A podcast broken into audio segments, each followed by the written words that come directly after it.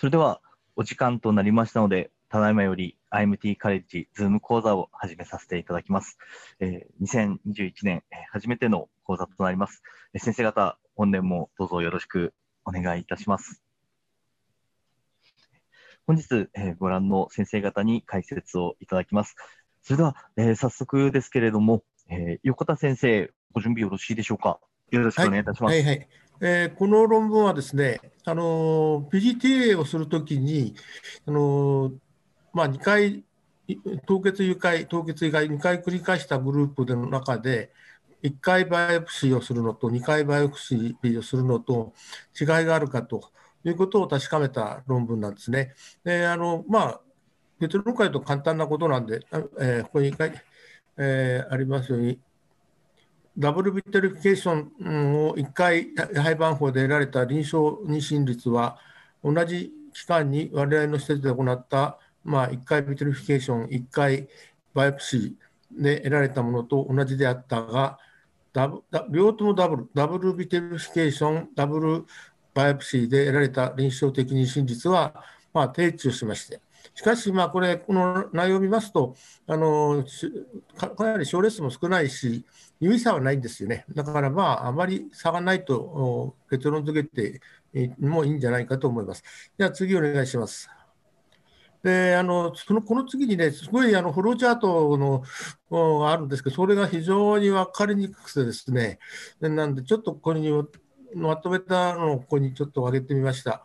2015年から19年に、2回誘拐して、凍結誘拐、凍結誘拐して、バイオプシーをした97周期、その1回目が36周期、2回目が61周期ですね。でそれを対象としまして、バイオ成績と妊娠成績を候補的に検討いたしました。でここがね、ちょっと分かりにくいんですよね。これは周期数と、今度は胚の数で言ってるんですけども、胚も胚盤法に統一すればいいんですけど、初期胚91のうち、バイオプシーが可能だったのが34個、非常に少なかった、これはですからですね、初期胚の4つ、このうちの4つをそのままバイオプシーしたんです。残りの87個をブラストまで、廃盤法まで育てて、培養してでやったので、数がずっと減っちゃってるわけですね。で、こちらのもともと廃盤法のやつは154個があって、そのうちはバイオプシー可能だったのが126個、これは 82% できて、で、この廃盤法、全部廃盤法になって、そのうち1回目が92個、これが個数でいくんですね。で、2回目が68個。これをバイオプシーを行ったと。で、実際移植、こちらの移植可能な77個で、これが結局、160個ですよね、160個あって、ここがですね、でそのうち77個、48% がバイオプシー1回目、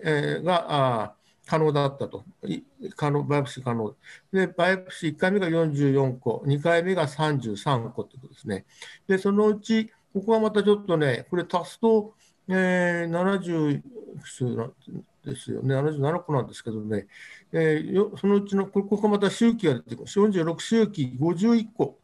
を凍結1回して、で、生存率が49個で 96%。で移植可能だったのが46じゃなくて45周期になったんですね。で、妊娠判定が27周期。でところが、そのケミカルのプレグナンシーもありますので、実際に心拍が見えたのは18周期、40%。でその内訳としては、1回目バイオプシーが25分の11、44%。2回目が22分の7で 35%。やはりちょっとこちらが低いでは低いんですけども、有意差はないです。で、そのうち出産したのが13名。で、1回目が8名、2回目が5名ということになっています。で、今、妊娠継続中が3名ということね。その他の人は、流産したり、あとは外妊が1例あったかな、流産が2例か3例あります。はい、次お願いします。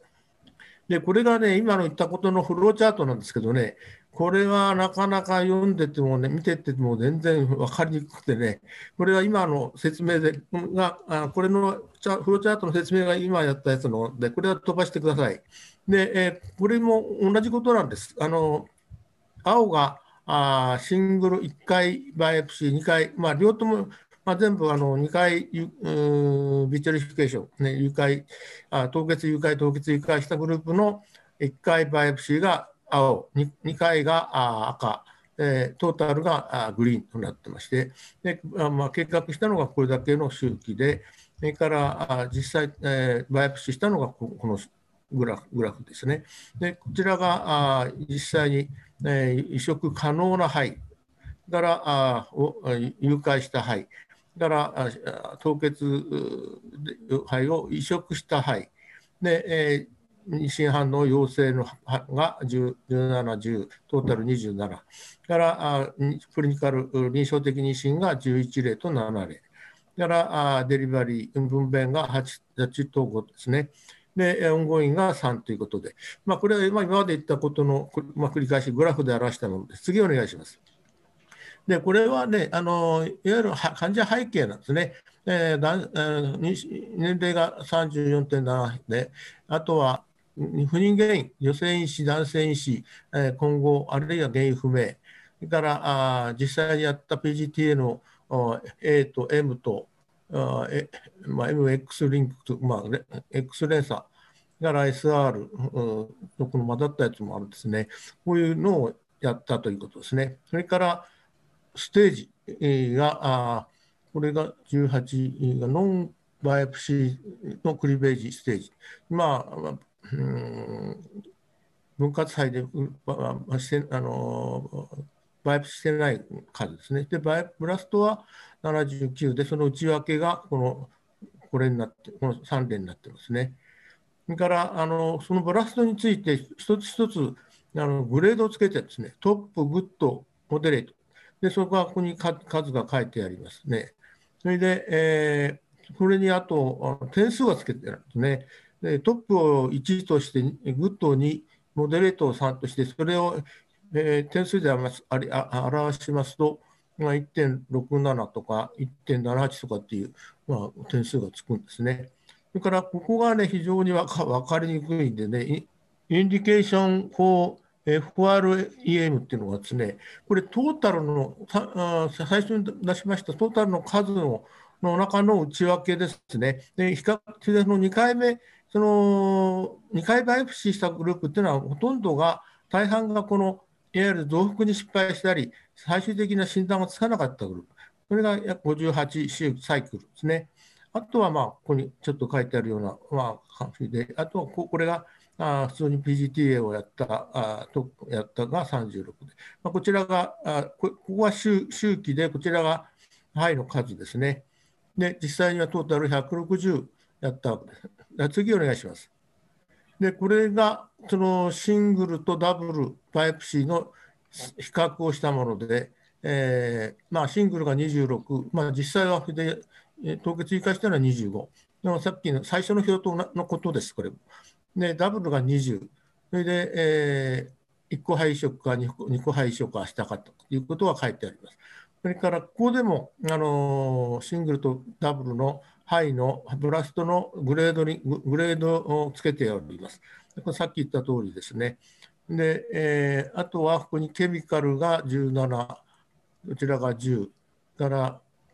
ケミカルが11ですね。で、こちらが7。で、普通の妊娠判定が出たのが17と10ですね。だから、あとミスキャレージが3と2。それから、内妊が1ですね。で、あとは生まれたのが8と5ですね。で、先ほどお示しした通りです。で、次お願いします。で、実際に生まれた赤ちゃんを見ますと、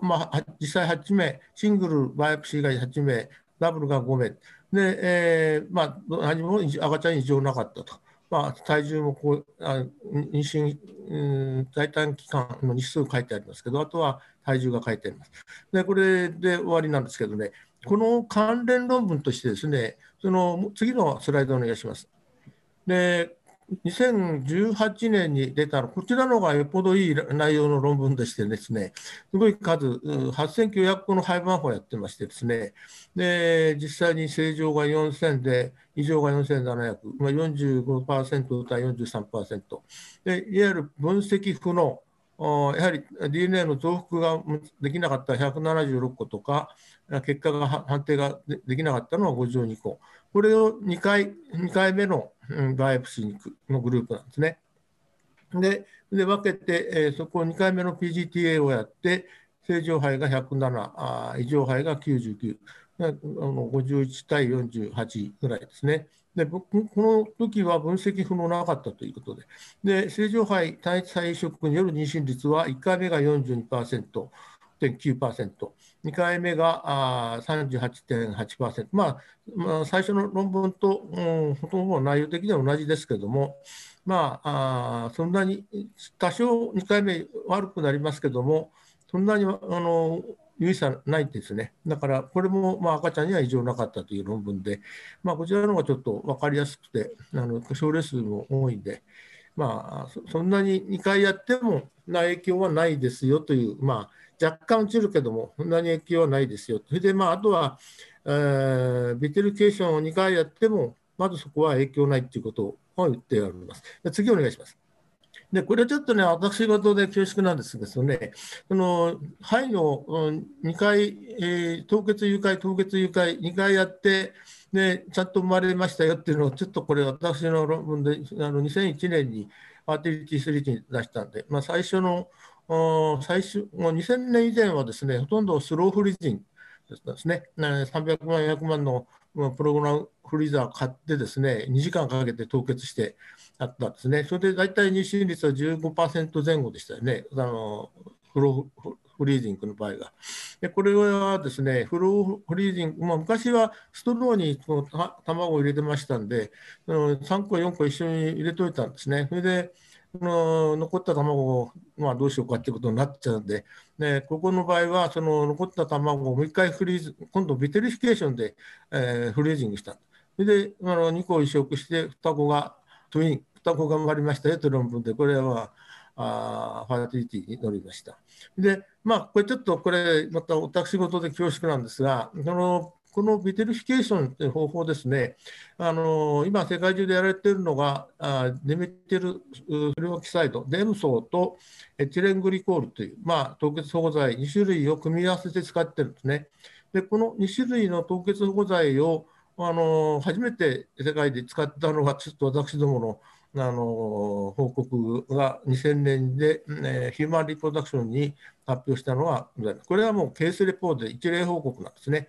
で、この前の年に向田先生が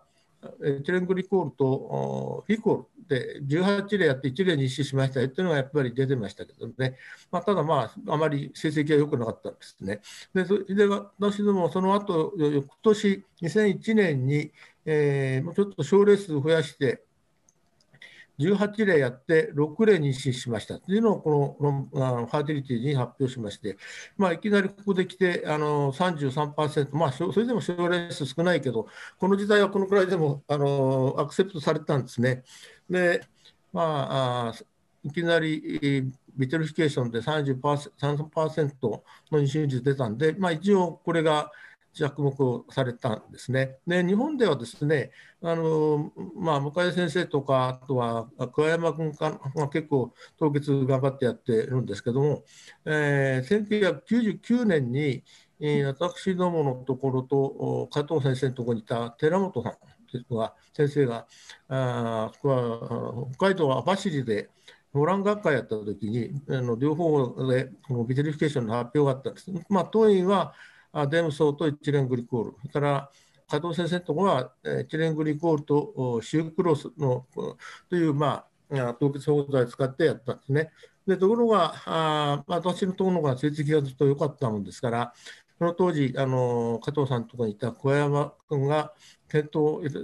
基礎的に研究したら、やはりデムソーとエチレングリコールの方がいいということで、ちょっと若干濃度を変えて、まあ、桑山君が、まあ加山方式みたいな形で発表したんですね。でもまあ実際、まあ、彼は本当はね、私の論文を引用してくれれば、もともとはオリジナルは私のなんで、まあ、それはありがたかったなと思うんですけども、まあ、日本人はちょっとそういうところがややフェアでないなという感じします。例えば世界的に有名なビークの分類のビークさん、女医さんですけどね、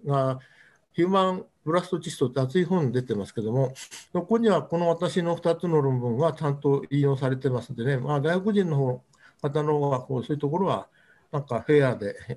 いいかなという感じがします。まあ、ちょっと余談ですけども、まあ、凍結にまつわるエピソードをちょっとお話しさせていただきました。以上でございます。横田先生、ありがとうございました。はい、はい、どうもありがとうございました。では続きまして、岩木先生より解説いただきます。岩木先生、よろしくお願いいたします。IVM、IVF、生児出産、PCOS、不妊症、IVM の非劣性を IVF と比較して実証することはできなかった。まあ、IVM をするということは、OHSS を防ぐということが第一なんで、それの論文ということです。次お願いします。卵巣過剰刺激症候群、卵巣過剰刺激を伴う IVF は PCOS のような卵巣刺激のリスクが高い女性の一部のサブグループには限界がある。IVM はこれらの女性に対する代替のアートである。IVM は豊穣卵胞数が高い女性では IVF に変わる可能性があるが、 OHSS のリスクが高い女性を対象に IVM を IVF と比較した無作為化臨床試験からのデータは不足している。そこで AFC が高い女性における生児出産率に関して IVF の従来の1周期よりも IVM の1周期を取ってないか否かを検討した。この単一施設の無作為化対象非劣性試験は2018年1月から2019年4月にかけてベトナムの学術不妊センターで実施された。アートの適用があり、両側の卵胞数が25個以上の高 FSH の女性、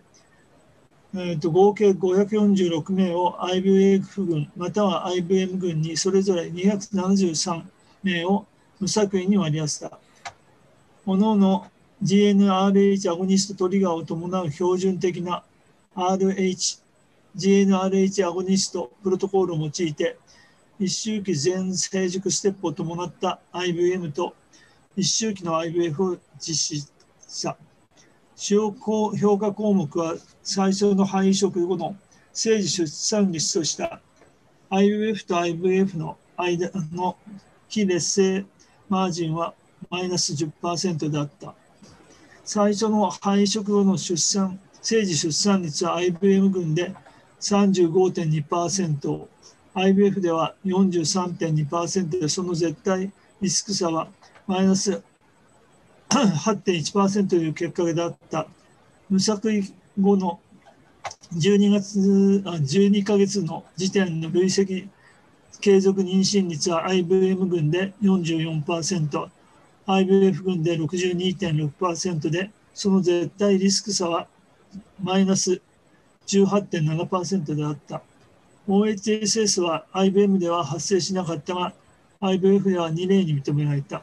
妊娠合併症、産科的及び周産期合併症、早産、出生体重及び新生児合併症の発生は IVM と IVF 群では統計的有意差は認められなかった。ということで、結論から言うと、IVM と IVF では IVM が多少劣ってんですけども、それにしても IVM がすごい高い妊娠率なんで、これが分かんなかったんですけども、次お願いします。最初に5892が登録されましたが、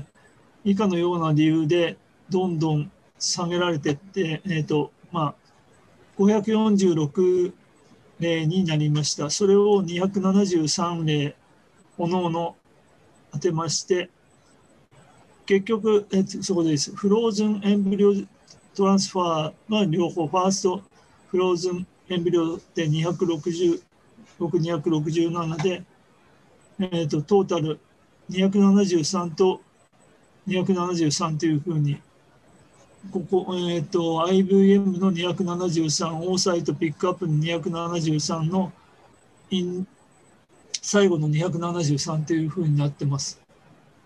ここよくわかんないところなんですけども。で、患者背景に関しては、特に問題になるところはないんですけども、これは結構、AMH が低い人が多いのかなっていう感じはするんですけども、それは特に問題にはしてませんね。次お願いします。それでこれが、ラボの天気で、これ全てこの点々がついてるとこで有意差があるんだと思います。もうちょっと下に行ってください。ということで次の。初期肺移植後の妊用性の転移及び合併症ってあるんですけれども、ここの IVM が 35.2% の生児出産で、IVM が 43.2% で、ここは優位に低くて、この IVM の 35.2% というのはなんでこんな高いのかなっていう疑問があって、それはディスカッションのところで結構調べたんですけども、この人たちは年間300近く IVM をやってて、すでに4000例やってるっていうことで、新しいプロトコールを使って、それをまだデータにしてないっていうことで、それは残ってないんですよね。それで、その中に出てるので、最初の時に、オリジオの培養液使うんですけども、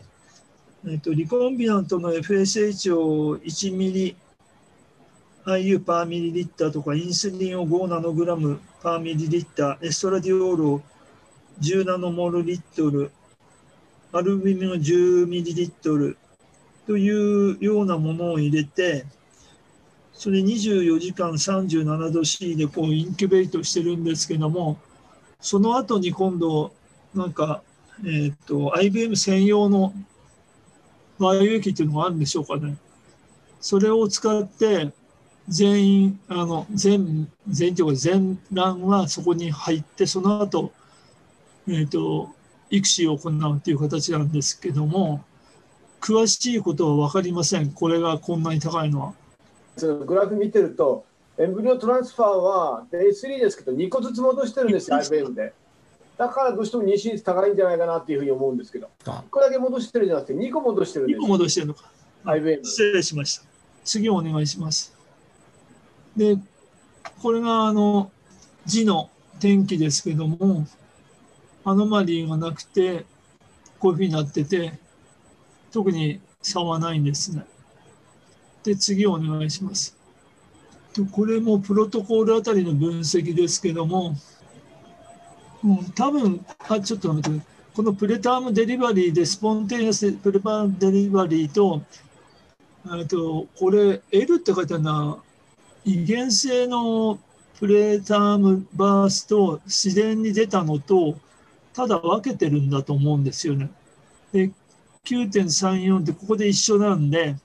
ここ24週は00ですよね。で、唯一違うのが、ここの部分の、プ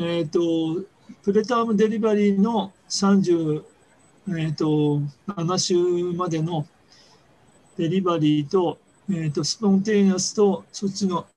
イアトロジェニックのもので、ここで差ができてるっていう形で、こっちは介入してるんですよね。で、次お願いします。これが臨床妊娠成績率ですから、カプランマイヤーなんで、生まれれば、その時落ちていくっていうことですよね、少し。だから、これは最後まで残ったのがどうだっていう形になってますから。それなんで、ドロップしたのは、これは消えていくっていう形です。だから、これの一番の問題は、OHSS は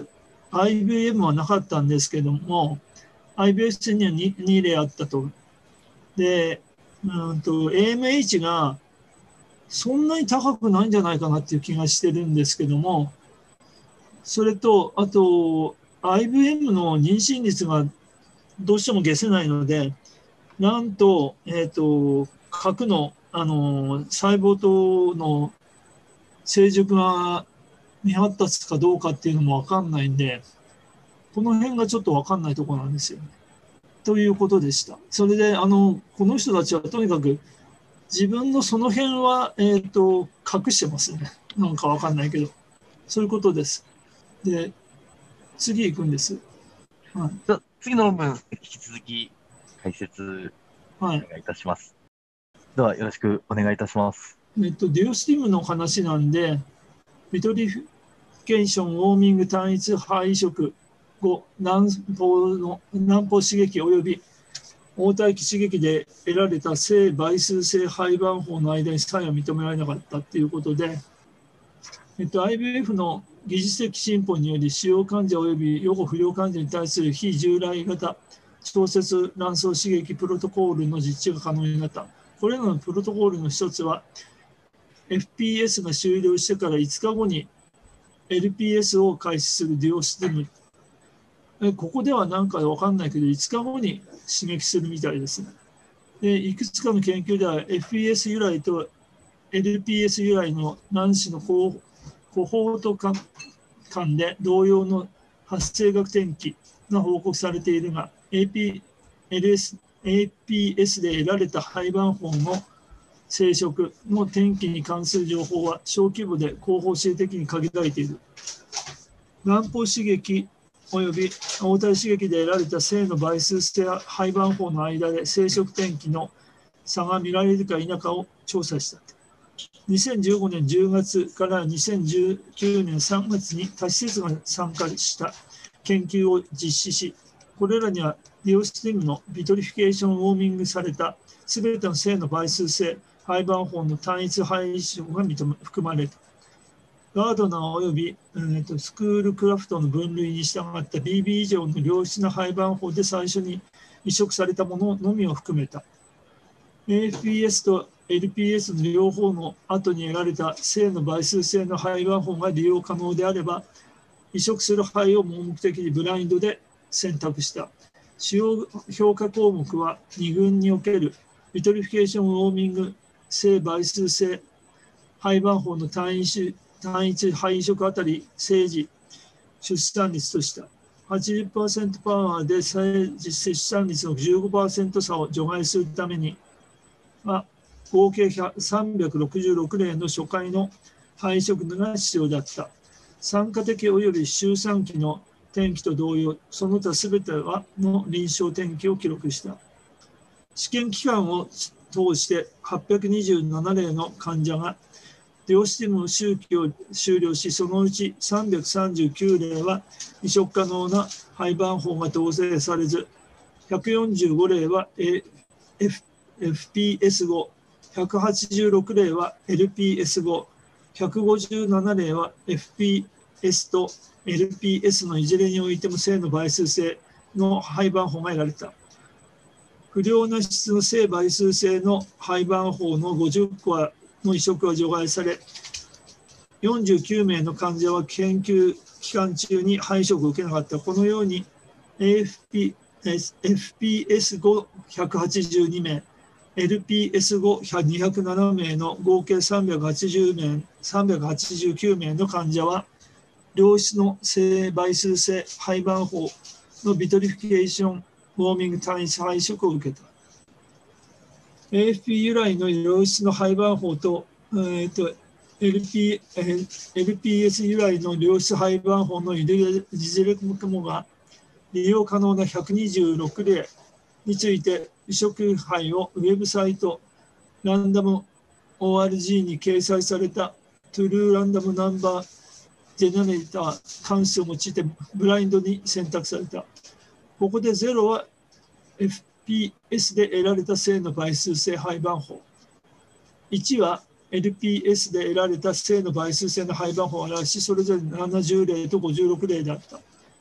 すべての胚は FPS および LPS における同じ卵巣刺激プロトコール、培養条件及びラボプロトコールのアシットハッチングを伴わない Day7 から Day7 の栄養外配応生検、ビトリフィケーションをいう、で得られた。肺が含まれていた女性は肺が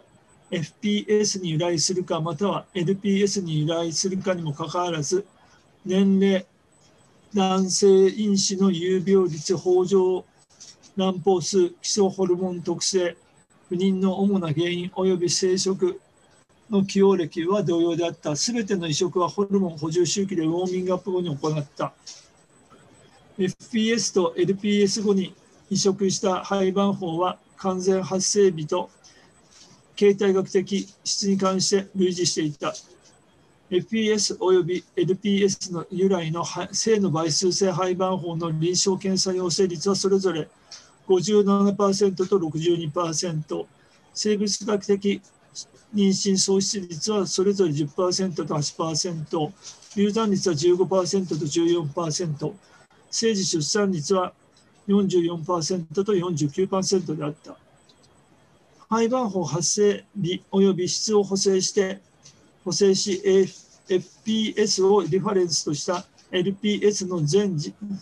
生児出産のオッズ比は 1.3 という結果だった。FPS と LPS の両方の後にやられた性倍数性胚盤胞を有する患者において生児出産率は同様でそれぞれ 53% と 48% だった。妊娠の問題は FPS 由来の単一性倍胞数は胚盤胞移植後の女性の 7.5% および LPS 由来の単一性倍数性胚盤胞移植後の女性の 10% で経験された。周産期の問題は FPS 由来の新生児の 5% で見られたが LPS 由来の新生児は報告されなかった。妊娠周数および出生体重は2群で同様だった。いずれの群においても早産率は 5% と報告された。 FPS 由来と LPS 由来の性の倍数性胚盤胞で低出生体重時は新生児のそれぞれ 2.5%、5% 記録されたが、高出生体重時はそれぞれ 4% と 7% で認められた。FPS 由来の新生児81名を含めると合計 9% が SGA、11% が LGA であった。102例の LPS 由来の新生児のうち 8% は SGA、6% は LGA という結果が得られた。これらすべての比較において有意差は報告されなかった。ということで、要は長かったんですけども、FPS と LPS では差がないということを言いたいがためにこの結果を出したということで、これがずっとやってきて、そこの339のところがちょっと赤い文字になってますが、それがノットノットオブテインで取れなかったやつですね。339っていう。で、145が、FPS 後得られたと。続いてちょっと上の186例が LPS だけで、得られたと。で157例っていうのが両方得られたっていう形なんで、でその合計赤い文字を抜いた合計が488例で。どちらかもしくは両方で得られた数です。それでちょっと下に行ってください。で、そのうち49と50を抜いて、それで、やりまして、で、両方でいろんな理由で、126例で FPS と LPS が70と56という結果になったということで、それを調べてます。次お願いします。で、これは特に問題はないんですけども、年齢とかそういうのですから、メールファクターとかありますか？もうちょっと下いきます。そこに出てきたのが、そこの0.01 っていうのが少し変わっているところですね。メタフェーズ2のとブラストとそこの4つかな、そこが有意差あるんですね。次は、肺の特徴で特に問題はなかった。あ、1個あるのかな、もうちょっと下に行ってください。0.01 以下っていうのがあって、そのメタフェーズ2、オーサイトのコホートがちょっと差があると。差があるって言っても 4.8 と 6.6 で、差があるって言えばあるんでしょうけど、そういうことです。で、次行ってください。これが単一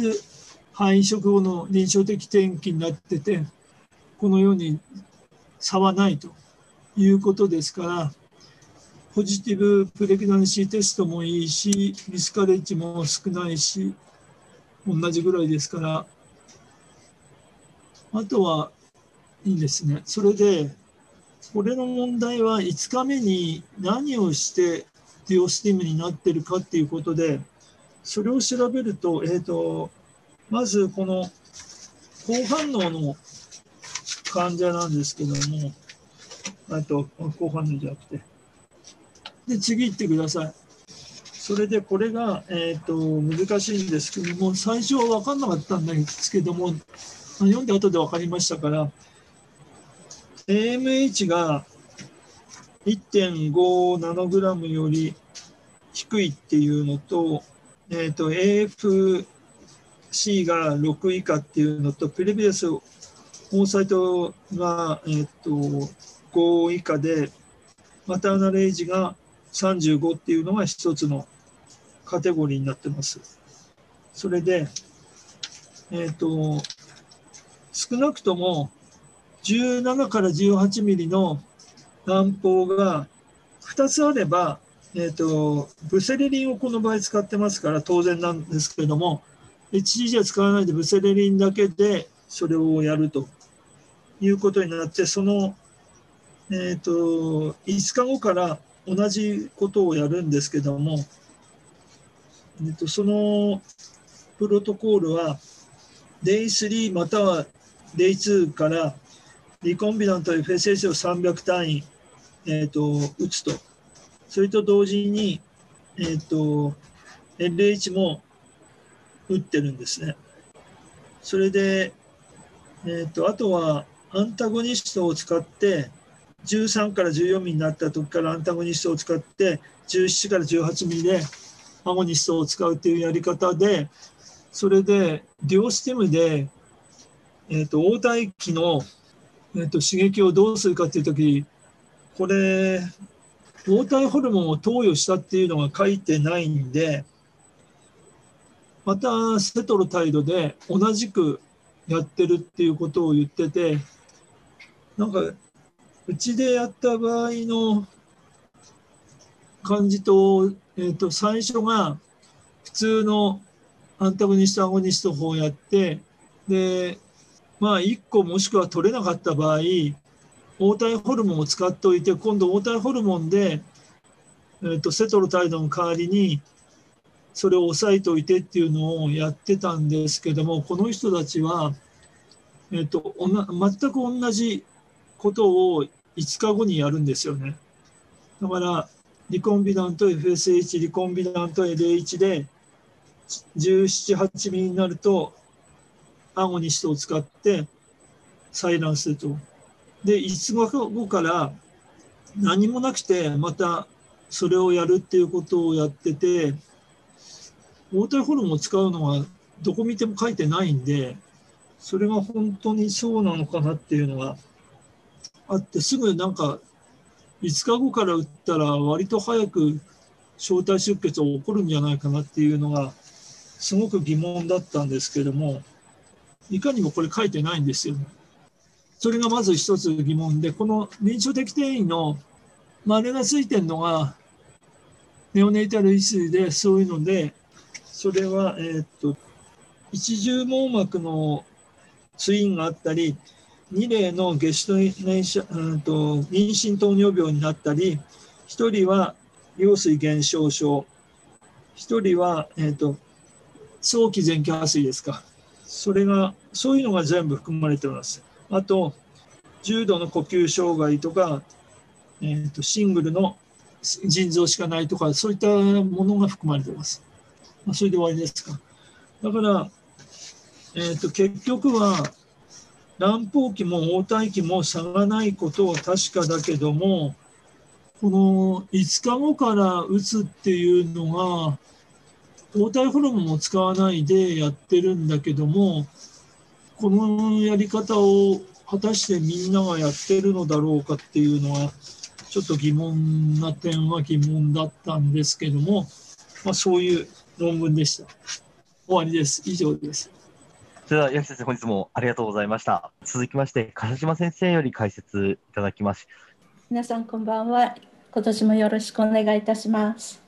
PGTA はビトリフィケーション提供卵子のレシピエントの生児出産の誘導を改善しなかったが、性倍数性の肺を伴わない中期における肺移植を回避したということで、次お願いします。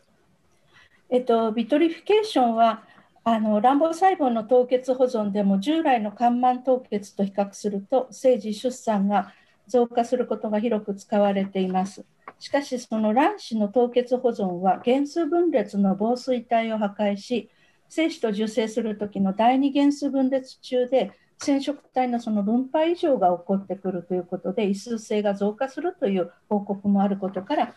このビトリフィケーション提供卵子周期でも PGTA をするメリットが得られる可能性があるということで、ただその一方で卵子提供である若いドナー卵子は染色体正常な性倍数性卵子が多いので、検査をすることによる栄養外配慮の制限がかえって肺の生存率にネガティブな影響をもたらす可能性があることから、提供卵子を受けたレシピエントは PGTA を実施することのメリットがあるかどうかということを調査したという論文です。で私がこの論文ちょっと読んでみようかなと思ったのは、最近ですね、その PGTA をすることによって始まって10年間ぐらいで IVF による出産率はかなり減少しているということからですね、やはり特に若年層へのメリットは少ないというふうな話が出てきてまして、PGTA に対して慎重な対応が必要とする意見がすごく多くなってきているということから、ちょっと興味を持っています。で、日本では少ないんですけれども、アメリカではドナー卵子による IVF がですね、2016年に2万2000周期行われて、全米の IVF 周期のほぼ 9% を占めているようで、最も予後の良いグループの一つとみなされているようです。で、特に高年齢女性には魅力的とされているようで、ちょっと日本では考えられないような数値で、国民性の違いというのを感じたところではあります。で、この対象がですね、アメリカ47の IVF センターで2012年から2018年に実施されたドナー卵子を用いたレシピエントサイクルを解析したもので、ドナーの年齢は21歳から33歳で、禁煙であったり、それから AMH が2以上、恒常卵胞数16個以上で、家族の病歴とか遺伝子検査などが実施されているようです。で、すべての成熟卵をさまざまなサイズのロットにランダムに分割して凍結したようです。で、1人のドナーからのすべての卵母細胞を2つ以上のレシピエントカップルに分割する研究デザインがされているために、その PGTA 群と PGTA なしの非 PGA 群ですね、どちらにも同じドナーが含まれています。で、この研究デザインの、概略図が示されているように、卵母細胞12個のうちの6個が PGTA 群に、もう一つの6個が非 PGTA 群に分配されるというふうになっています。で、この PGTA を受けるかどうかっていうのは、そのレシピエントの、詳細とかについては、詳細は分からないようです。で、解析の機会なんですけれども、最近の、一番新しいその次世代シーケンサーと言われている NGS での解析が 80% を占めているということで、それから、移植胚が得られない人も含めた PGTA 群サイクルを一次分析として性倍数体の単一配色ができた群をサブ分析としています。で、妊娠24週以降の継続で出産と見ているようです。で、次のスライドをお願いします。それでですね、結果ですけれども、1291個の提供卵子を受けたレシピエント周期で PGTA 群が262周期ですね。すみません、ちょっとさっきの1枚目戻って、ここでN 数が出ているんですけれども、 PGTA 周期が262周期で、非 PGTA が1029周期ということです。で、性倍数体が見つかった割合がですね、100から0の範囲があるんですね。で、大体中央値はレシピエントあたり 75% ということです。で、レシピエントの 43% はすべての胚が性倍数体という人もいればですね、この 0% というのは 12.7% の人が利用できる性倍数体がなかったと言われています。で、大体 87.3% の人は少なくとも1つの性倍数体が得られたということです。で、モザイクはですね 3% と検出されてるんですけども、非常に低いモザイク率なんですね。ただ、この中ではその47施設でもしかするとモザイクっていうのを入れないで性倍数体と異数体だけを選択した可能性もあるので、ちょっと低いかなというふうに書いてありました。次の結果ですけれども、会社の、検査会社あたりの性倍数性の割合も 40.9% から 79.2% までちょっとやはり変動があるようです。で、PGTA 群の平均移植数は 1.09 個、非 PGTA 群で 1.38 個です。で、その結果がこちらに示してあります。これが青がですね、初回あたりの初回あたりの出産率ですね、生児出産率で、左が PGTA 群で、53.8%、それからすべての移植あたりで見ると、48.4%、右がノン PGTA で、初回が 55.8%、すべて含めると 47.2% と、いずれも差がないということですね。で、このPGTA を出しているその47施設の中で、30% を占めているような結構大きな単一センターがある。で、そこの単一センターだけで見ても PGTA 群が 69% の出産率からノン PGTA で 63.6% と、いずれも差がない。それから単一配色だけで見た場合も PGTA 群も非 PGTA 群も 53.3% と変わりがないという報告があります。それから解析も NGS だけの解析で調べていってもPGTA 群が 51.2%、非 PGTA 群が 47.2% と、差がないということが分かりました。で、次のスライドをお願いします。で、これがですね、流産率を示したものですね。性科学的妊娠後の喪失と、それから臨床妊娠した後の流産と合わせたもので、青が、最初のサイクルで流産した割合が、12.9%、ノン PGTA で、15.9% で、赤がすべてを含めた最終期での流産率、合わせた流産率ですね、13.4% とから、非 PGTA で 17.1%。やや非 PGTA の方が高いように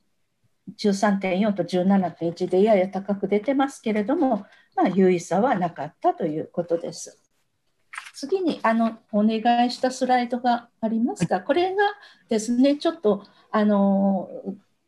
まとめたものです。卵子提供者が223名ですね。で21歳から33歳、いずれもまあ差がない。ただやっぱり平均するとというかやっぱり若い人たちなので 87% は一つはまあ性媒移植できる性媒質体は持っているけれども、やはり若くても 12.7% の提供された人たちは移植する範囲が全くなかったということもあるということなんですね。で、出産率や流産率には差がないということではあるんですけれども、まあ、全て異数体であった人が 12.7% いるということを考えると、まあ、そのレシピエントでもあっても、まあ、無駄な移植周期は回避されるんじゃないかということですね。それからまあ妊娠と出産までの時間はまあ予測はできないけれども、まあ短縮できる可能性があるということで、まあ、ドナー卵子の PGTA による出生の改善や流産を減らすメリットはないということが言われています。で、ここでですね、ちょっとその中で興味深かったのは、そのトップドナーという人がいてですね、25個のPGTA 群と181個の非 PGTA 群に1人でですね提供したという方がいたらしいんですね。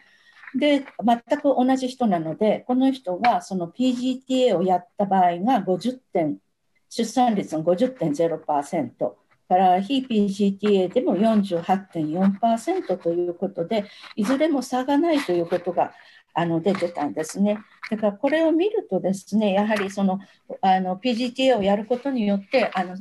結局 TE という栄養外配用を制限することによる肺へのダメージがあるっていうことで、まあ、PGTA をやることによるそのネガティブな影響があるんじゃないかっていうことで、若い人たちにはやるのはどうかっていうような話が最近出てきてることを考えると、まあ、この一人の人の状況で見ると、まあ、PGTA の悪影響っていうのは、まあ、それほど気にしなくてもいいのかなというふうに個人的には思ったというものでした。以上です。ありがとうございます。先生、ありがとうございました。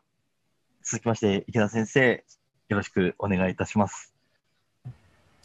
よろしいですか。質の骨中球が精子を、まあ、駆逐していくんですけれども、そのやり方がトロゴサイトーシスという方法で行われているという論文です。で、これまあ、そういう話なんですけれども、基礎的な論文で、次から、ちょっと図を出していきます。好中球の抗菌作用っていうのは主に3つ言われてまして、まあ、皆さんがご存知の鈍色のファゴサイトだったりと脱顆粒とか、あと NET っていって、まあ、核からこう染色体がわーっと飛び出していくような形で、まあ、バクテリアをトラップしたりとかするような方法もあるらしくって、この NET に関しては2時間ぐらい精子と好中球の場合はかかるという論文が今まで言われてて、まあ、ファゴサイトっていうのはもともと好中球9マイクロぐらいなんですけど、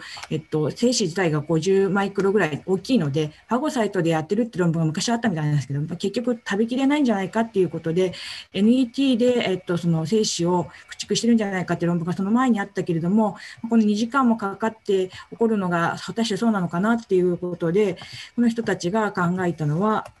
すいません。このトロゴサイトーシスっていう方法で、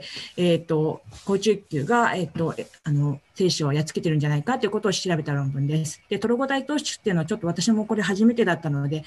レビューでちょっと勉強したんですけれども、まあ、直接細胞同士の表面の接触によって起こる一部の膜転換で、ラテン語のかじるっていう意味から作られた言葉らしくって、まあ、最初に分かったのが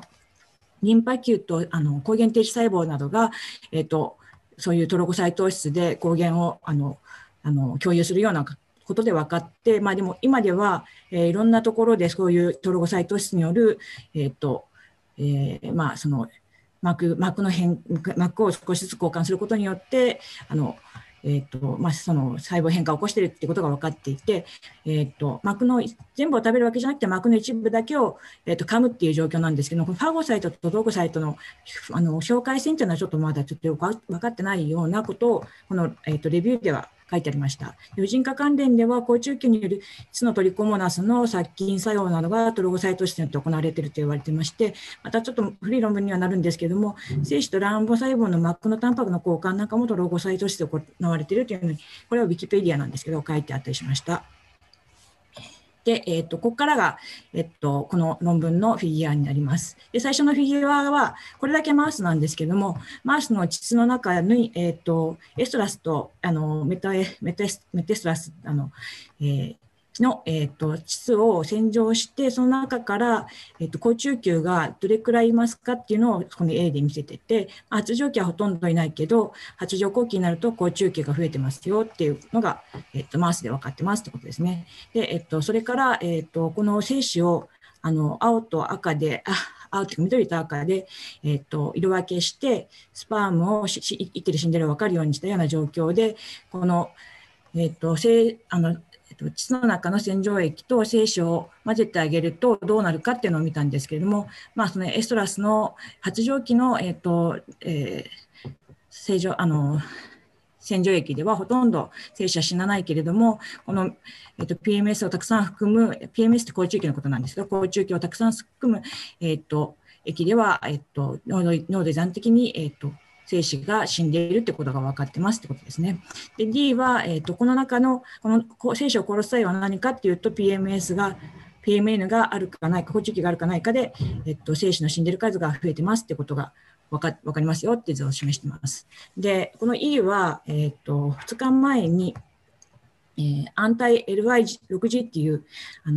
好中球の分化誘導に必要なような抗体を打って、好中球がいなくなった状態で洗浄細胞を洗浄して洗浄液を好中球にかけてみると、コントロールに比べてこの抗体を打った群で好中球がいない群の洗浄液ではこの精子が死ぬ率が減ってますというのを示している図です。ここまでがマウスの論文で、実はここだけが膣の話になっています。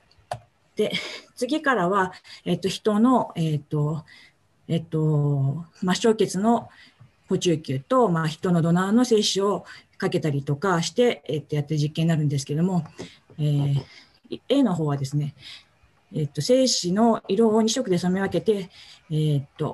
好中球と培養していると精子が死んでいる素子がどんどん増えていきますよということが分かっている論文です。分かった図です。で B が、このデータを 10人の好中球と15人の精子で再現性を見ましたけれども、同じようなデータでこのように、好中球によって精子が障害されるということが分かって、C がその抗精子作用が、20分ぐらいからどんどん起きていって、60分ぐらいでかなり死んでいるのが増えてますという代表的な図を示しています。でこの D が、この殺精子作用がの、時間依存的に増えているということを示していて、またこの精子と好中球の数を1対3とか3対1とか1対1とかで、量を加減すると、好中球が多いほど精子がたくさん死んで、精子の数が多いときはそれほど死なないということを示しています。というわけで、この殺精子作用は好中球の濃度依存的ということですね。で次の図は、人の好中球の殺精子作用が接触依存性で、最初言ってたNET には依存してなくて、およびこれセリンプロテアーゼ増殖性依存的であるってここには書いてあるんですけど、この図自身はちょっと違うところの、ちょっと違うことを示しているので、これはアクチン15阻害剤に依存的であるということを示している図です。ちょっとここは残念だったんですけど、この論文でちょっとここと、これがずれちゃったのは残念だなと思ってたんですけども、すいません、ちょっとここ見づらいんですけど、A は、トランスウェルに、精子と、好中球を上下に分けたものと一緒に入れたもので、培養すると、一緒に入れないとこの殺精子作用が見られないということが分かってて、接触依存性ということを示している図です。で B が、DNS を、点火すると結局 NET っていうのは核が飛び出していってトラップするようなものなので、NET を低下させて病原体を逃がす作用が低下するということが分かっていて、その DNS を低下してもこの活性作用に関しては低下しないということがこれで分かったので、この NET には非依存的であるということを示した図です。で、最後の C がサイトカラシン D っていうアクチン15を阻害するような好中球の受容体を介したエンドサイト質、ファゴサイト質、ピノサイト質、トールゴサイト質を阻害するっていうものらしいんですけれども、これを加えるとこの殺死作用が阻害されますよっていうことを示しています。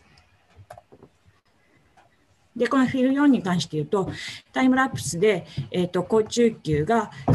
実際に精子とどのように接触しているかを調べてるんですけども、だいたい好中球と精子がくっついている時間が10秒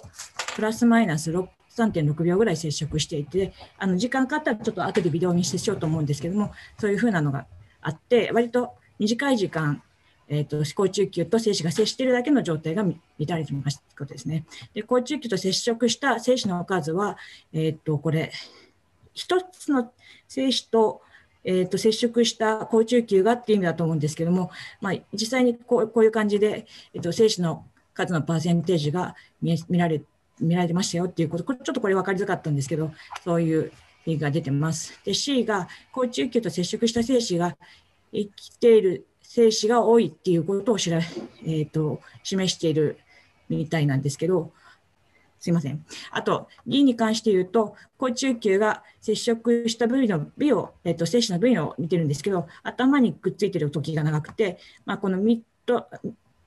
ピースっていうところにもちょっとくっついてますけど、手入りがこれくらいってことで、ほとんど頭に好中球がくっついてましたってことですね。で、この E がすいません。好中球のトロゴサイト質は、この AEBSE というのが、これがセリンプロテアージの非化学的阻害薬なんですけれども、これを加えることによって殺生作用が阻害されるという図で、まあ、ここがさっき言ってたセリンプロテアージ依存性でトロゴサイト質になるということを示しているフィグになります。で、接触することによってトロゴサイトが起きて、まあ、殺生作用があるということをこのフィグが示しています。で、PMS、好中球が精子フラグメントを同色する様子を、このフィギュ5では示しています。精子の表面に赤いこの色素を入れて、精子と好中球がくっついたときに、どのようになっているかっていうのを、好中球の中に赤いものが入るかどうかで確認しているんですけれども、まあ、PMS があると、PMN、好中球がどれくらい、何回ぐらい、精子のその、フラグメントを取り込んでいるかというと、2つぐらい取り込んでいるのが多くて、それを実際に強焦点レーザーで見ると、どこに取り込んでいるかって、表面と表面に重なっているだけじゃなくて、細胞の中に取り込まれてますよということを3方向で確認しているのがこの図になっています。で、実際この AEBSE ってさっき言ってたセリンプロテアーゼ阻害薬を添加すると、この断片の取り込みが見られなくなるということで、トロゴサイト質によって、精子の表面が細胞の中に取り込まれているということが示されている図になります。で、これがその今までのところをだーっとまとめて、数的に評価する意味でファックスで流しましたよっていう図だけなので、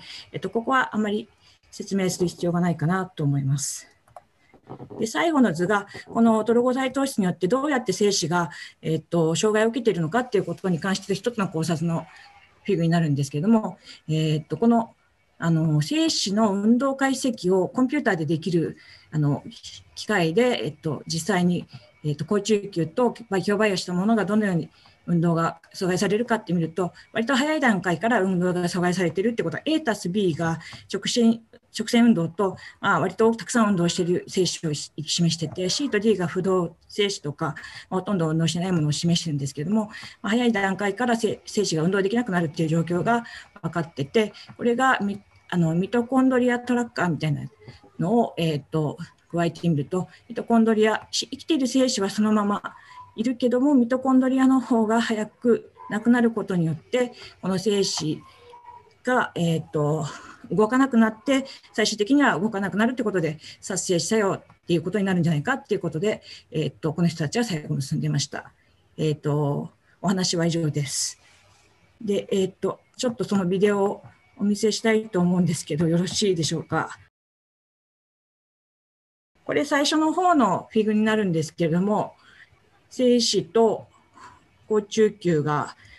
接触しながら、だんだん時間を追うにつれて赤いのが増えていくってことで、死んでいる精子が増えていってますよっていうのを示しているビデオになります。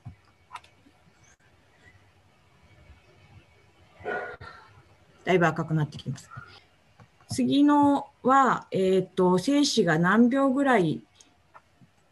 好中球と接してましたか、接してますっていうのをこのカウントしている図ですけども、この精子はこの好中球と精子が10秒ぐらいくっついてましたよっていうのを示している図で、こういうような解析を、フィグ何番だ、4ぐらいでやってましたね。はい。で、これ最後のがいけてますか？最後の数秒なんですけれども、これはトロゴサイトーシスの実際の状態で、赤いのが中にちょこちょこっと入ってますの、入ってるところを、拡大して見ているところで、最後の、トロゴサイトーシスを起こしている瞬間のこれ2つぐらい、この精子の断片を食べてますというか、膜交換してますという状況を示している、ビデオになりました。以上です。先生、ありがとうございます。すみません、お手数をおかけいたしまして。いえ、こちらこそありがとうございます。それでは続きまして、吉田先生、解説よろしくお願いいたします。読んだ論文はですね、最近は卵巣反応が不良の方が多くてですね、例えばアメリカでもですね、実はこの過去40年間ぐらいで初産の年齢がですね、大体、過去50年間ぐらいでだんだん年齢が上がってきていると。その原因の一つに、実はやっぱり年齢がすごく関わっていて、で例えばアメリカでもですね、35歳以上の割合が2016年の論文ですと、35歳以上が初産の35歳以上が 10% 以上にもなっていて、しかしその年齢をですね、実際には、1970年が 21.4 歳、それから、2016年で 26.6 歳と、日本よりははるかに若いんですけど、まあ、しかしそういう平均年齢でだんだん年齢が上がってきていると。で、今回の論文はですね、血中のですね、白血球を調べて、年齢とともにですね、不妊が増加しているんではないかというのの、を検索するのに、まあ、卵巣年齢が注目されてきたり、それからあとは低反応者っていうのがだんだんアメリカでも増えてきているので、DNA のメチレーションを調べてですね、そのパターンが大体どういうふうになっているかというのを報告しようというわけです。で、実際にはその白血球の細胞と、それから取れたですね、採卵して取れた卵球細胞からエピジェネティックな問題が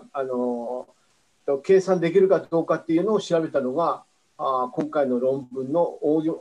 およそ用紙です。で、まあ、その DNA のメチュレーションを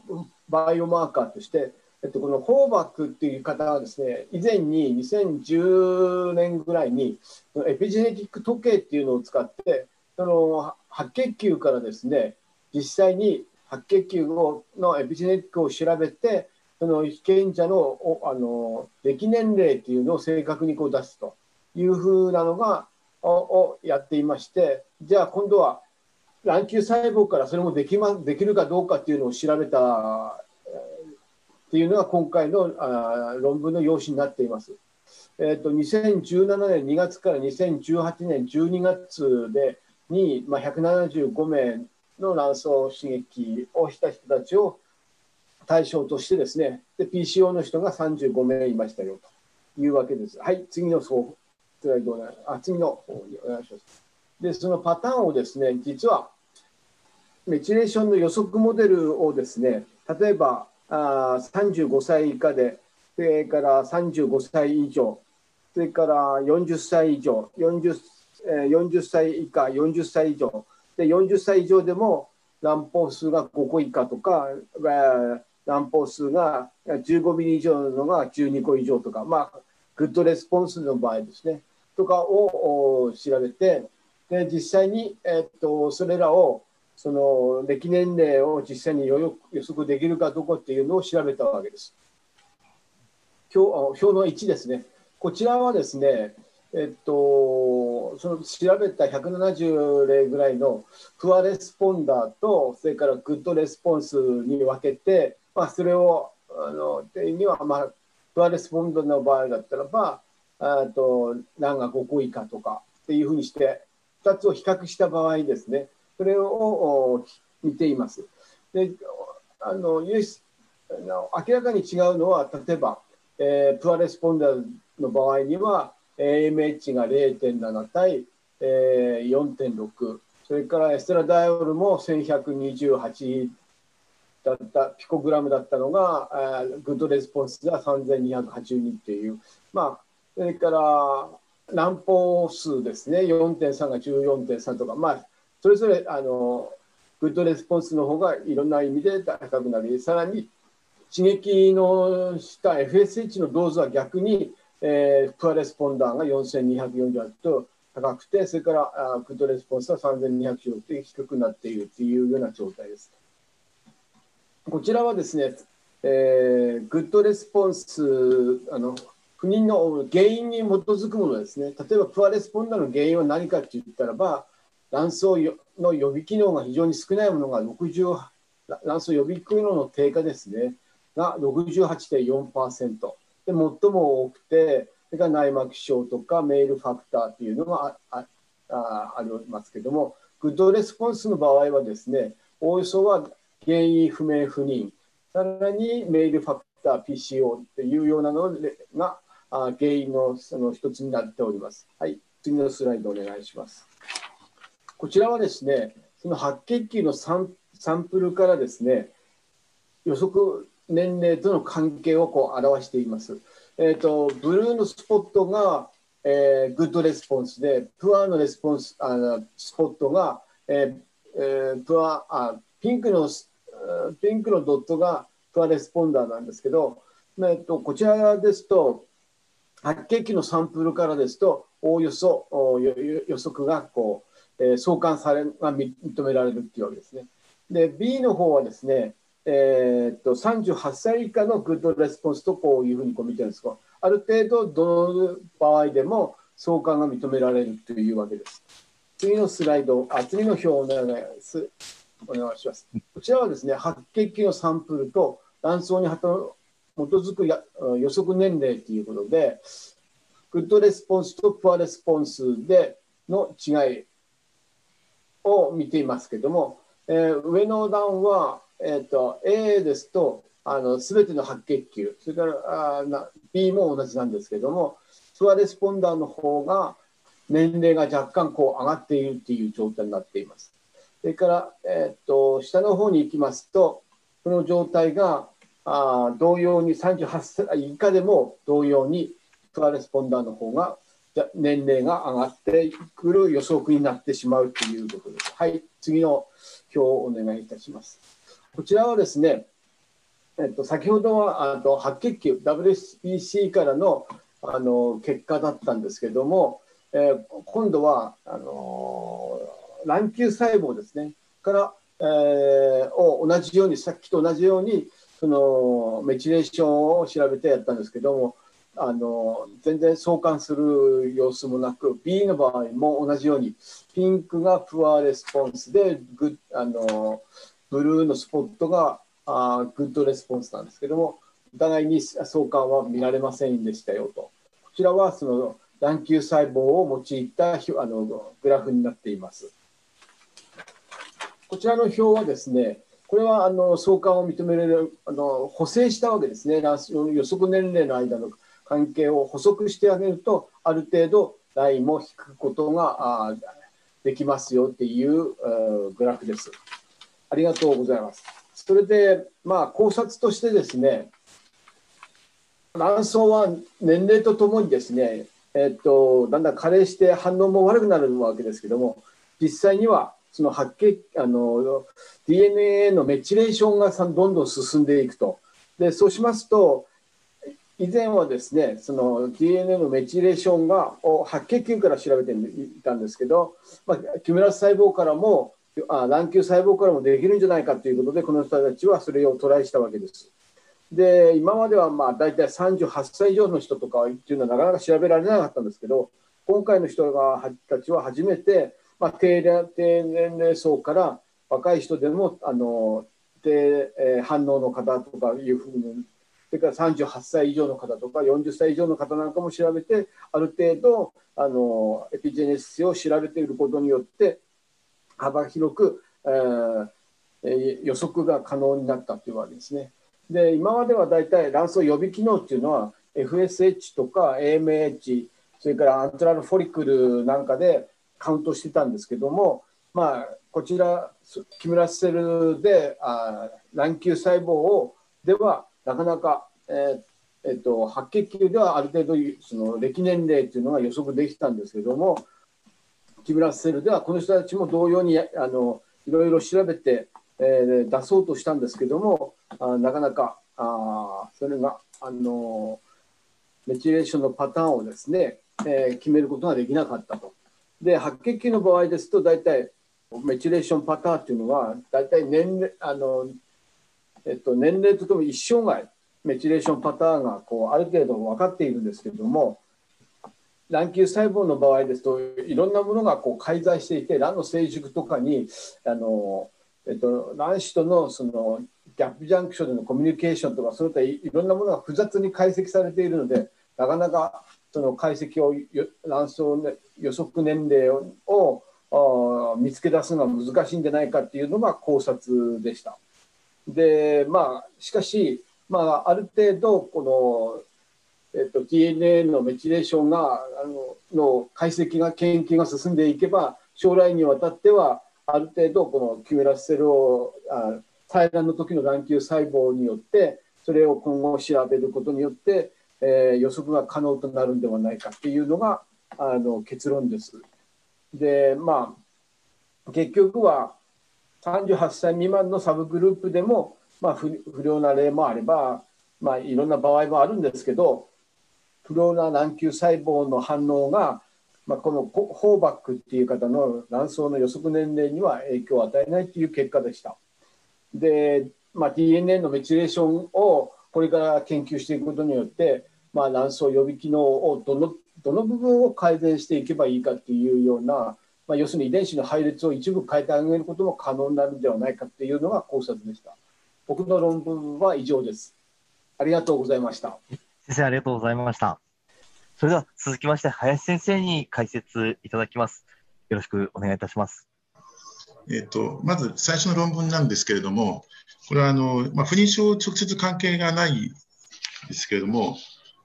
要するに男性が激しい運動をすると、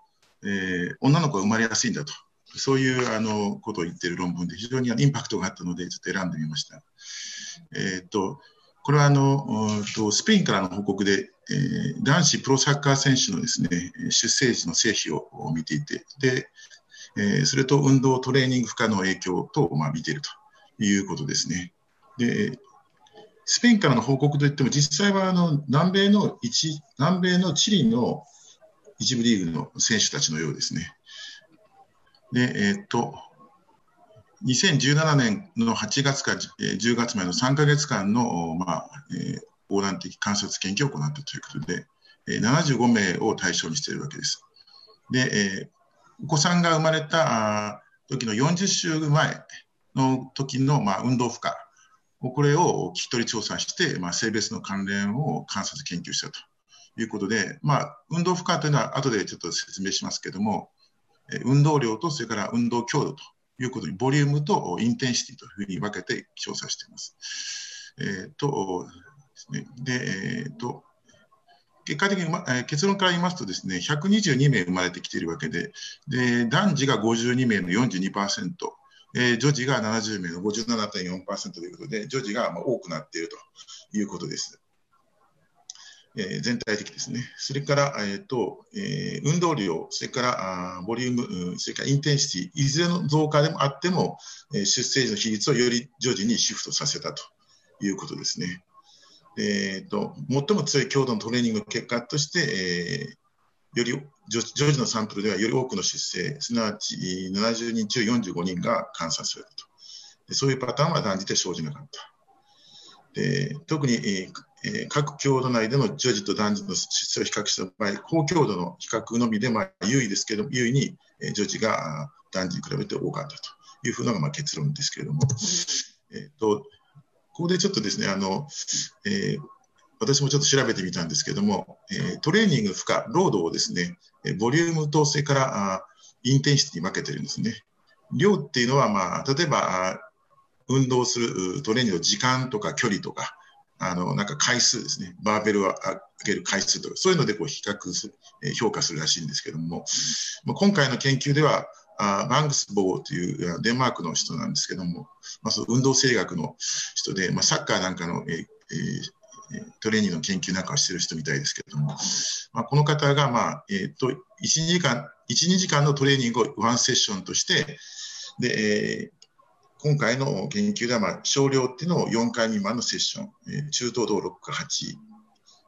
多いというのを9回以上のセッションというふうにして、やってるみたいです。で、一方ですね、労働のうちの強度、インテンシティっていうのは、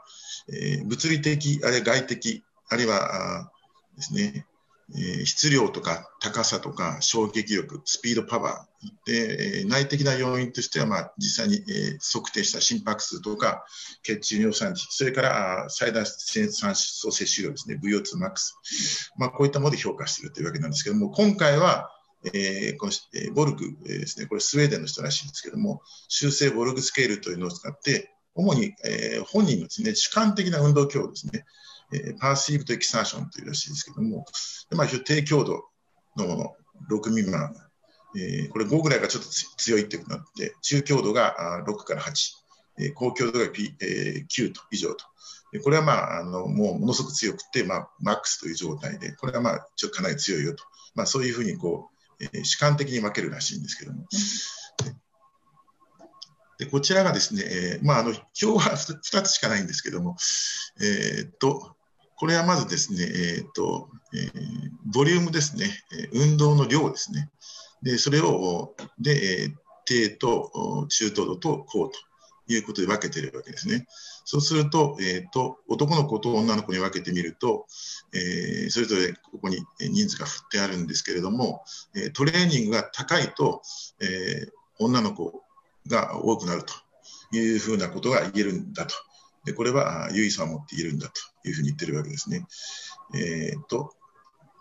男の子だと高強度だと7人しか生まれてないんですけども、 13.5%、 女の子が 51.4% と。それから今度インテンシティですね、強度、これが非常に本人的に厳しいトレーニングと、主観的にそういうことをやっていると評価されている、評価を40週前に行っていると、やはりこちらと同じように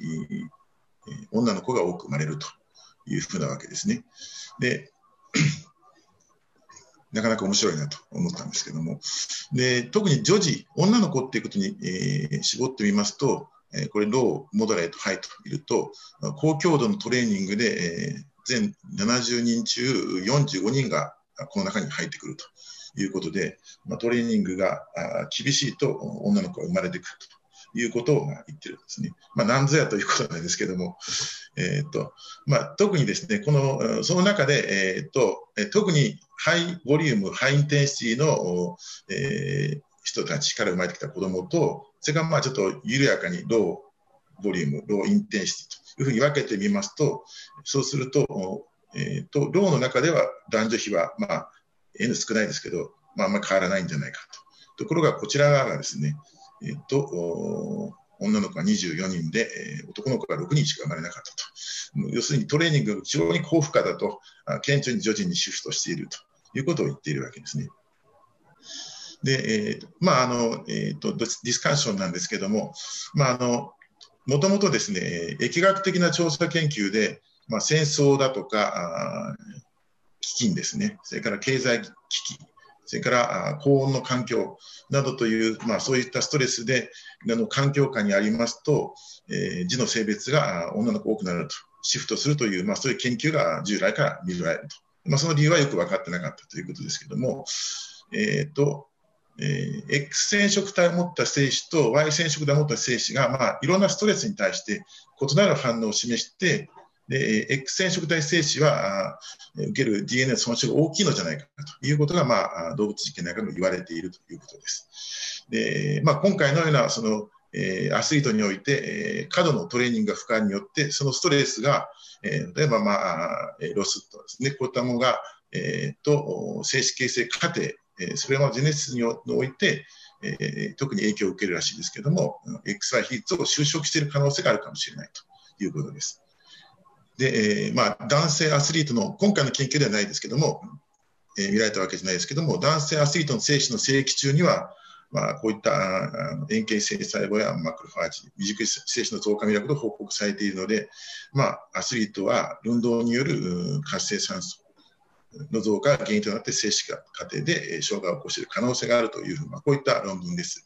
女性のアスリートと、それから妊用性とか月経の問題とかいうのは非常に注目されてますけど、男性の方はあまり言われてきたことはなかったので、非常に面白いかなと思って報告いたしました。引き続き次に行ってもよろしいでしょうか。先生、よろしくお願いいたします。ありがとうございます。じゃあ、行かせていただきます。同じまた男性側の要因なんですけれども、こちらも直接ですね、不妊症の患者さんを扱ったわけではなくてですね、一般の男性を扱っているもので、精子のミトコンドリア DNA のバイオマーカーと、それからカップルの妊娠能力というふうなで、こちら米国のマサチューセッツ大学の報告ですね。でご承知のようにいわゆる一般性器検査のパラメータというのは、最もよく使われているんですけれども、いわゆる生殖の成功の予測には不十分であることが分かっていると。でこのグループの、先行研究が2018年にありまして、で、特にアート治療ですねにおきまして、その男性側の精子ミトコンドリアの DNA コピー数、および、DNA の結質の状態が多いと、性器条件も悪くなるし、それから受精が悪くなるんだというふうなことが、先に報告されているわけです。で、今回はですね、その不妊症患者ではなくて、一般集団において実際にどうなのかということを調査したんですね。これはですね、もともと2005年から2009年にかけまして、米国の方で、こういう研究に募集したカップルをですね、最長16ヶ月間追跡した、そういう研究があるんですね。そのライフスタディというんですけども、そちらの時に集められているその精子のありことからですね、ミトコンドリア DNA の分析を定量的 PCR によって、コピー数と、それからディリションですね、これを評価しているというわけで、そのカップルの1年以内の妊娠の確率を、1年以内に妊娠したというのを統計処理して、そして、報告しているわけです。で、ミトコンドリアですね、精子のミトコンドリア、それからごめんなさい、ミトコンドリアの核の DNA と違いましてですね、いわゆる電子伝達系のすぐそばのところにあるわけですから、非常にそういう酸化的ストレスを受けやすいと、それからそのために、それからまた核の DNA と違って、それを修復する、メカニズムがより弱いといったことから、ダメージを受けやすくて、変性、形質を起こしやすいと。でまたそれに対して、それを穴埋めするように、ミトコン DNA の増殖も起こってしまったりすると。精子の DNA はですね、やはり受精の時にまでに大体8分の1から10分の1ぐらいまで減少した状態で入ってくるらしいんですね。で要するにその後、精子の DNA が消失していくのに準備するというわけですよね。したがって、そういったミトコンドリアの機能を見るということが注目して、この人たちは研究しているわけです。同じように、例えばですね、がんだとか神経変性疾患、それからエイジング、老化の研究、ミトコンドリア研究においても、コピー数だとかディリーションのバイオマーカーとして、ミトコンドリアの機能を調べるのに用いられているというふうに言われています。ちょっと統計処理がなかなか難しくてですね、もしかしたらちょっと私が喋っていることの統計のところでちょっと間違っているところがあったらごめんなさい。ここは先ほどのお話した通りですね。で、結論から申しますと、今回の研究で分かったことっていうのは、分かりやすく言いますと、一般男性において、精子ミトコンドリアのコピー数が多い男性は、周期特異的妊娠の確率が、そうじゃない人に比べて半分に減っていて、かつ妊活の開始から1年以内の妊娠可能性は 18% 低くなったということが、結論です。でこちらはですね、一般集団の男性の、キャラクターリスティックスなんですけども、この Q1、Q2、Q3、Q4 というのは、これが四分したグループになっています。これが Q1 が低い、コピーナンバーが低いと。こちらに従って多くなるということで、このいろんなキャラクターの中でおきまして、これちょっと。印がずれてますね。ごめんなさい。1個上行っちゃってますね。これ実はその1段下なんですね。精子のミトコンドリアのディリーションにおいて、これが精子のコピーナンバーが多いと、こちらも増えていっているということのみが唯一、統計的な差があるというふうなんですね。つまり、コピーナンバーが少ないと、ディリーションも少ないと。多いと多くなるということが、ちょっと一つずれてて申し訳ないです。で、こちらはですね、これがやっぱり Q1、Q2、Q3、Q4 で、12サイクルですね、のトライで、どれだけ妊娠したかというのを見ているわけですね。そうすると、12週期までに妊娠する率が、コピーナンバーが多くなるていくと低下してくるよというふうに言うわけですね。これが 0.82、ここが 0.63 というですね、18% は下がってくるということが、述べられています。これはですね、もうちょっと難しい、非常に難しい表でしてですね、こちらの方を見ていただきたいんですけれども、これは、統計処理でですね、その周期、いつまでに妊娠したかっていうのから、その周期あたりの、妊娠率とがどういうふうに違うのかっていうことを Q1、Q2、Q3、Q4 で、比べているわけですね。で、連続変数で調べた場合には 0.37 ということで、多く、コピーナンバーが多いと妊娠率が下がるよということで、ここはちょっとここの数字とちょっと違う数字、意味が違うんで、ちょっと気をつけなきゃいけないんですけど、ここの Q1 をリファレンスにしていくと、0.78、0.65、0.55 と、周期あたりの妊娠率が下がっていくんだということですね。で、ここが 0.37 というのは、この報告の中で読み取れた中においては、コピーナンバーが多いと妊娠率が下がっていくと、これが 1.0 を下回っているとそうなんだと。で、ここちょうど 1.0 をまたいでいないので、優位に下がるよということを、対数変換とかをしてですね、ちょっとどうしてもそうよく分かりにくかったんですが、そういうことを言ってるらしいんです。で、同時にやはり1分円で見ても下がっていくんだよということを言ってるらしくて、それからディリーションの方は、これは関係がなかったということを、有意ではなかったということを言っています。で、これは生存、サバイバルカーブを示しているもので、この一番下が Q1 で妊娠の確率ですね。で、順番に Q2、Q3、Q4 と、こういった形になって、先ほどのをグラフにしただけといえばそうですね。以上になります。先生、ありがとうございました。それでは、よろしければ、本日のIMT カリズム講座の方をこちらで終わらせていただこうと思います。では本日もありがとうございました。解説いただいた先生方も本当にご協力ありがとうございました。ありがとうございました。ありがとうございました。ありがとうございました。失礼いたしました。こちらで終了させていただきます。ありがとうございました。